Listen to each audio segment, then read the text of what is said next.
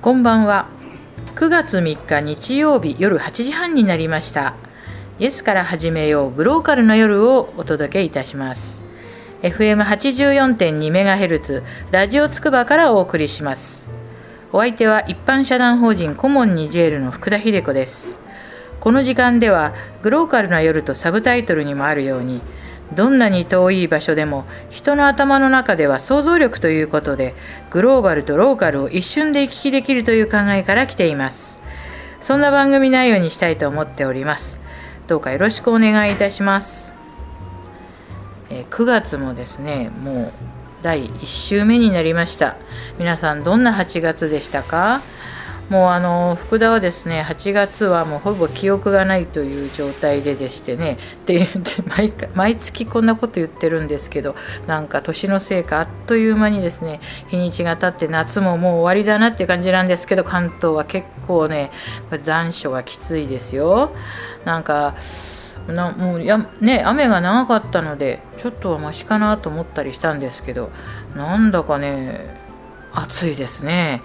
でもちょっとなんかお天気も崩れるという話もあるんですけどまあちょっと福田はですね1週間後にあの守谷イオンシネマで動く絵本、えー、ニジェール物語の公開を控えているのでちょっとなんとなく慌ただしい時間を過ごしています。であの後ほどご紹介しますけど今日はゲストにもうあの、まあ、張本人って言い方変ですけれども、えー、動く絵本を作ってくださった西岡正弘さんが今日はのいらしていただいております。はい、また後ほどご紹介したいと思いますけど、一応ね、この福田の放送はいつも今日は何の日っていうのをちょっとやっているので、ちょっとそんな感じで、えー、今日もね、ご紹介したいと思いますけど、なんかね、あの、9月3日っていろんなの出てくるんですよ。であのなんかホームラン記念日とかベッドの日とかいろいろあるんですけど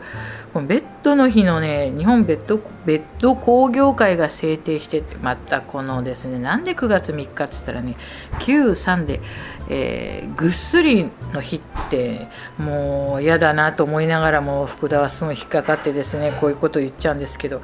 ぐっすり具が9で、すりが 3, つ、9月、それ9月3日って言うんですよね。もうなんかね、もう乗るまいとは思っていても、ついついこういうのに引っかかっちゃう福田なんですけど、あちょっとね、あの話の途中ですけど、今日は、えー、また守谷駅前のミュージックバークライジーさんの、えー、開店前にお届けしてあの収録してますのでちょっとねこのキッチンの音が少し聞こえたりしてなんだかいい感じですよ、えー、そしてですねまたこのクエン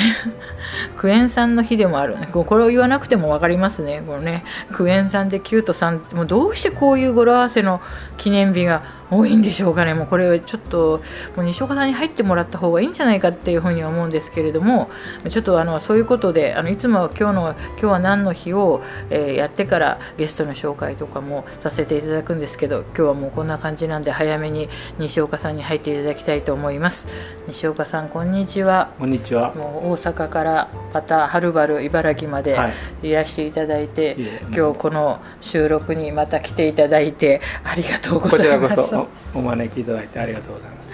もうね、あのー、はいどうぞ。あれですよ。関東暑いって言ってますけど、はい、大阪はこんな日じゃないですよ。そうです関西はもっともっと暑いかったですね今年の夏はね。やっぱり違いますね。なんか皆さん、大阪は違うとかよく言うんですけど、はい、やっぱ違うんですね。あの本当に今年の夏っていうか毎ここ数年毎年ですけど、はい、大阪は本当に暑いです。多分世界一暑いと思います。そうですか、はい、なんかあのね多分ですけど大阪って水の都とかいいじゃないですか、はい、湿度がすごいんじゃないかと思うんですよね。ああそうですね、うん、ムシムシですね、うん、ただね本当にここ数年はもう熱帯。熱帯なんですよ。本当そうなんです冗談じゃなくてひどいですよ。なるほど。皆さん聞きましたか？関東でこの暑いとか言ってたらもう本当罰が当たるって感じですね。なんだかんだ言って、まあ、山はないんですけども、まあ、茨城はですね結構風が抜けやすいんじゃないかなっては思うんですよね、山ももう本当筑波山ぐらいしかないですし皆さんねほんとそういうことで、まあ、ちょっと暑さの話に行きましたけどもどうですか？この9月3日に語呂合わせが多いっていうこのごめんなさい。そうですね。語呂合わせ。大阪大阪の人が決めたんじゃないですか？どうそうでもないんですかね？いやいやいや。もちろんねこれグミの日っていうのももちろんそうなんですよ。グミキャンディーをね製造するねなんか味覚糖さんが作ったらしいんですけどグミの日っていうのもね 9, 9と3で。はいはいであのさっきのぐっすりのベッドの日といいクエン酸の日そうですよ。そしてなんとね口コミの日とかいうねまた。この9と3で口コミの語呂合わせでねあるらしいんですよ。この9と3ってもうもうまさに作りたいような感じなんでしょうね。どうなんですかね。もう、うん、なんか私ひどいですよね。ひどいでしょその。出来が悪い。そうそうそうそう 私が言いたいのはねそこなんです。福田がねいつもねこの「今日は何の日」でねあの引っかかるのは実はねこのもうあのこういうのはやめてくれ。ちょっとあんまり大きい声で言えないんですけども なんかねもうあまりにもこの語呂合わせがねちょっとこれはなみたいな感じのにね引っかかっちゃってねこれだから皆さん福田が感動してると思ってねこの言ってるかもしれないですけども結構これはですねあのなんか言いたいから言ってるっていうふうに思っていただいた方がいいと思いますね。本当に。ほらね。でもついついしちゃいますけどね。あのそうですね、ね、でもねあのちょっとあの私にしてみるとやっぱあのすごくね西岡さんも男性なんて申し訳ないんですけどねあんまりね女性はダジャレ言わないんですよ。親父ギャグっていうぐらいですからね、うん、やっぱりねあのもう本当にねあの集まりでもですね発表するのはおじ様ですよね。あそうです、ね、そしてみんなにドン引きされて、はい、あのなんか 辛いな。という僕もね実は語呂合わせで言うとあの全然ラジオと関係ないんですけど 車のナンバープレートが語呂合わせになってましてですね。あそうなんですか。はい、ちょっとそれは。あまあまあナンバープレートを言うと、まあ、でも親のが分かってないから大丈夫かもしれないんですけどそうどういう語呂合わせとか言えるんですか？あのまあ名前にちなんだことにしてるんですけど、はい、まああのやめときます。名前をもじった番号なんですはい、誰もわからないというね。そうなんですか、はい、そうまあ誰もわからない誰もわからない。家族だけが分かってるっていう。なるほどね。そういう。あの西岡みたいな。なるほど、はい、やってるんですぱりねこうみんなでもねあの結構バナンバーはあの運転してるとですね結構0001とか点々でそのね結構なすごい数字の人があのいますよね。いますね。あのもうもうこれはもう一体どうやってお金払ったのっていうような感じの人もいますよね。いますね。ああいうのっていうのはどうなんですかね。覚えられますよね、簡単に。まあ語呂合わせもね、まあちょっと調子に乗るとどうっていう話になってしまいましたけれども、今日は何の日からこんな話になりましたけど、実は皆さん今日9月3日ですけれども、9月9日の土曜日、この守谷の4シネマでついについに。西岡さんありがとうございます。あの、はい、動く絵本「ニジェール物語」が全編世界初公開ということで、えー、もちろん皆さんねあの筑波からも来れますからね4ターンは駅から近いですからぜひ午後のね9月9日午後2時から4ターン守谷であのそれしかもあの絵を描いてくださったあの乾さんですね乾さんも、はい、関西から来られるんですよ。はい、えー、姫路から。そうです。そしてあのラジオつくばのねりんりんさん木曜のパーソナリティのりんりんさんが司会をしてくださって。本当に。そう。なんですよ。もうねトークショー。そしてあのその後あの2編ぐらいフランス語のあれと、はい、えー、それとその後に日本語のあの前編ですね。ですね。はい、私がこの大きなスクリーンで見たいと言ったがためにもうこのようなことになってありがとうございます。実はねあの2編だけちょっと札幌の方で拝見したんですけど、はいはい、これが皆さんもちょっとね私が言うと手前味噌みたいな感じになりますけれどもいや素晴らしかったんですよ。あのまパナソニックさんからお金はいただいたものの、本当にねとてももうそんな額ではできないぐらいのもう本当にすごい映像になってですねあのパナソニックの方も楽しみにしていますし、まあ、私自身もそうですし関わった方私の友達とかも「えー、もうそんな大きなスクリーンで見れるなんて夢みたい」なんて言って、ね、私の気持ちと同じようなことを言ってくださった方もいるんですけどもただその日がですねこの森あの中学校の一斉に運動会なのでかなり中学校関係者からはうわそうなんでまたその日って言われたんですけど、私ねまさかね9月の1週目の土曜日に運動会すると思ってなかったので全くノーマークだったんですね。そうですね、うん、でもまあまたあの機会もありますし、ねはい、あのとにかくそういうことですのででこの西岡さんにね、まあ、私が聞くのもちょっとおかしいんですけれども、はい、この映像化するにあたって動く絵本にするにあたって、どういうような感じで作られましたか？なんかこういうことは注意しようとか。あのここの間ねあのいつでしたっけ？オンエア。えっとね僕前に前回出させてもらった時もお話ししたんですけど、はいはい、これは。あのやっぱり注意したのはあの絵本なんでね、はい、あまりこの僕のなんていうんですかね演出家のとしての解釈を入れすぎないっていうことですね。あの絵本の世界観を大事にするっていうことをまず気をつけましたね。はい、あとでもねやっぱりさっきも福田さんおっしゃったように、はい、やりだすともうどんどんどんどんこうエスカレートしてですね。いやでもね結構ね大変でしたけど自分で言うのもなんですけどね。いい出来になってるんですよね。これがまた自画自賛の試合してバカみたいですね。いやいやいやいや。でもねもう、まあ、私としてみると最初ね、まあ、あのこれをこの話を自分が書いて小冊子にしてたんですけどコモンニジェールができた時に、はい、えーと、それからいろんな人の手に渡って、まあ、そして最終的には制作委員会の方々に絵本にしていただいて、はい、そしてその絵本がもう本当に今またそれも一人歩きしていていろんな方から感想を伺って、はい、そしてなんて茨城の進めたいこの一冊にもあの選ばれて、まあ、今ちょっといろんなねところからも反響がすごくたくさんあってついにそれが「え今度はなんと映画館で見るの?」みたいなもうね言われてるんですよ。だからもうすごい私としてらしたらすごい幸せであのちょっと全編見たら泣いちゃうかなと思って ちょっと駆け足ですね。そうなんですよ、うん、ねどんどんどんでもねあのまず、えっと、映像のスタッフがいてコンピューターグラフィックスのスタッフがいて VFX って言われる人たちがいて、はい、あとまあ音の、はい、音をつけたりナレーション音楽をつけたりするスタッフがいて、はい、あの何人もの力でやってるんですけど、その今の福田さんが全部見たら泣いちゃうかもっていう話で言うとね、映像ができてから音をつけるんですね、はい、で最終完成した絵を、はい、その音のつける人たちに音響の人たちに送って、はい、ご覧になった時にあの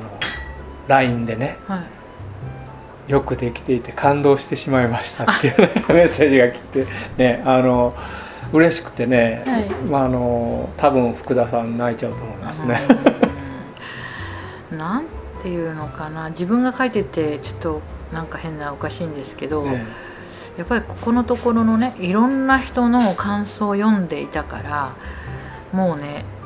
あのすでにこれは自分の中を旅する本でもありますみたいなこともあったんですけどすでにねこの「ニジェール物語」っていうものが自体がもう旅に行っちゃったんですよね。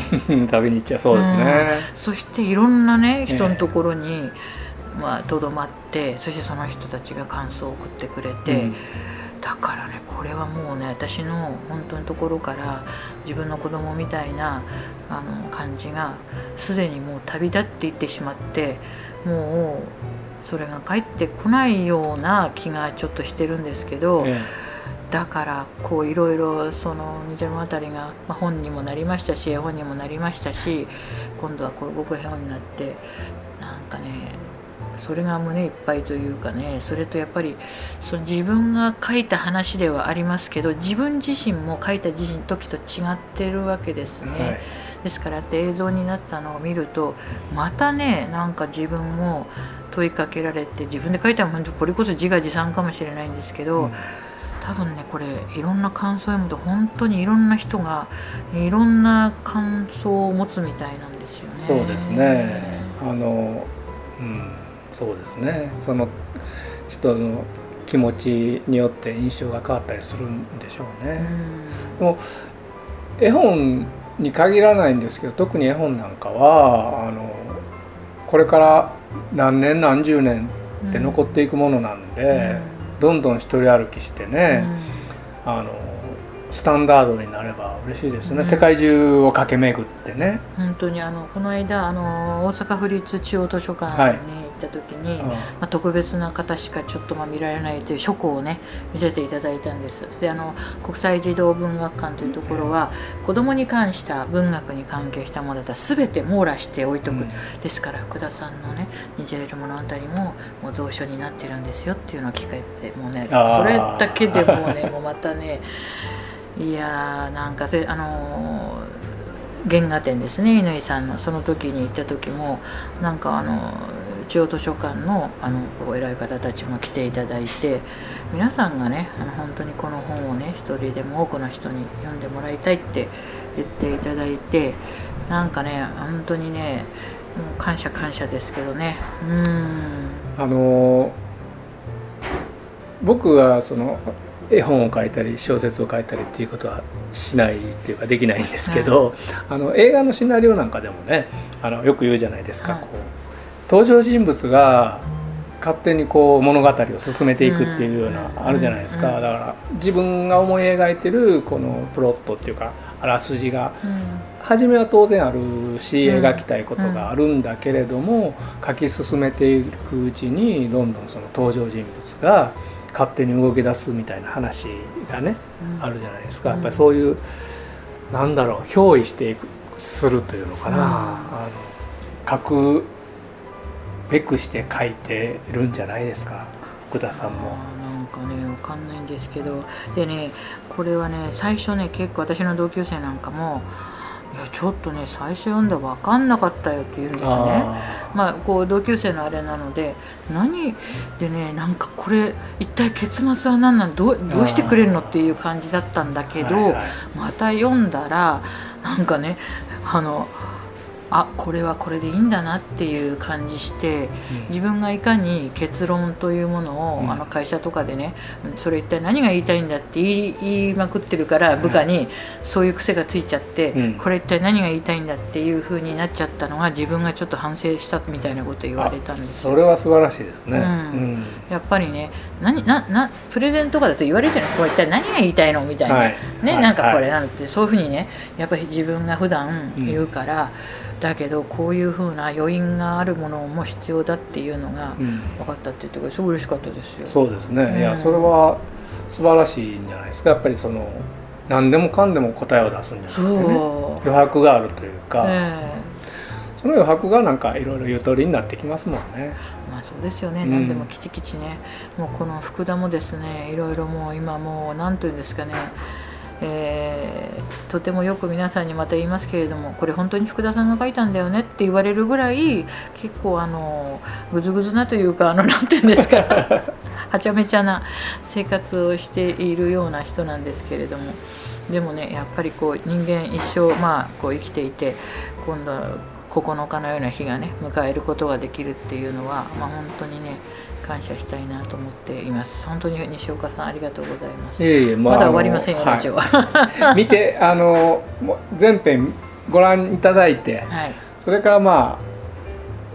お礼を、はい、言っていただくのか。いやもうすでにしていただいたことにまず感謝します。出来は置いといて、はい、はい、もうもうもうもう。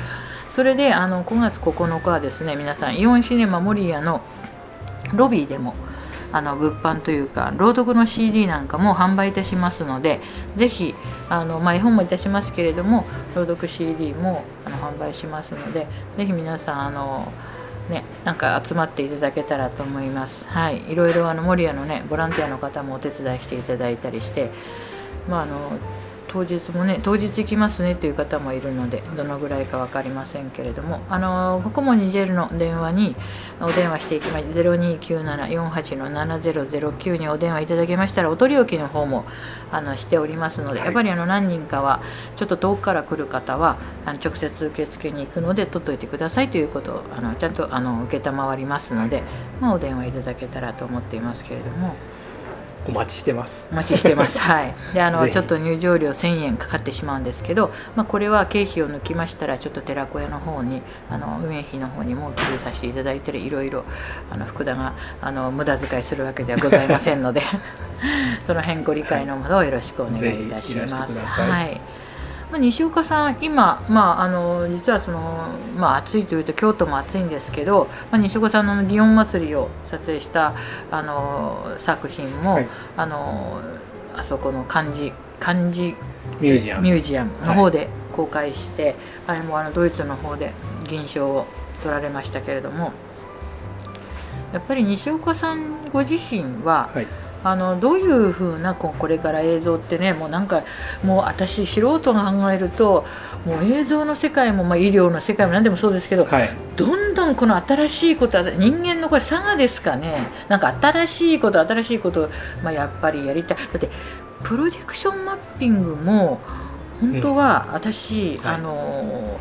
三、えー、十数年前パリにいた時に、はいえ。ー、クレイジーホースっていうストリップのところに、はい。はい、要するに女の人の裸のとこにもうあのいろんな画像を写してあれねプロジェクションマッピングだと思うんですよ私にしてみると、まあ、そんな 3D というわけではないんですけど、私にはすごく新しい感じがしたんですね。でこの間 USJ のですね、あのクリスマスの時に、もうあの本当にねこの福田あの、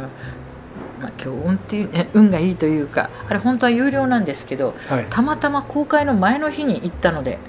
あのもう無料でですね、はい、あのなんていうんですかこの映してるなななんていうのか予行演習みたいな、はい、それね、はい、無料で見られたんですよ、リハーサル、えー、あすごい綺麗だったんですよ、えー、あれもまたねすごいなんかね懐かしい曲をバックにするのでなんか懐かしくてねちょっと涙が出そうなストーリーでやるんですよね。また最近涙腺が弱いんでね、えー、でこう西岡さんはこのいろいろ映像に関わる方としてこれからねどうなっていくと思いますか？この映像の世界。映像ですか、うん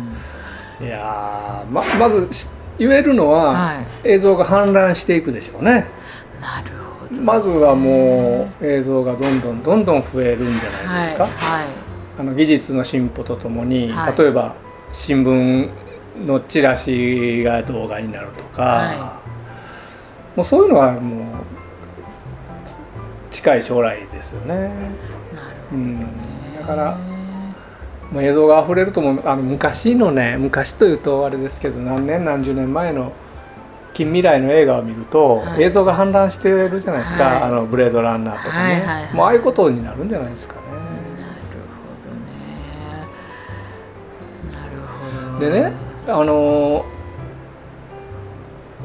だからこそ僕ら映像するしてる身としてはね、はい、ちょっと難しい話はもうちょっとちょっとだけにしておきますけど、はい。はい、映像が氾濫する分良くない映像もやっぱ氾濫すると思うんですよね。そうですよね、うん、だってあのなんかこう目 V 何でしたっけ？あの VR, VR、あれで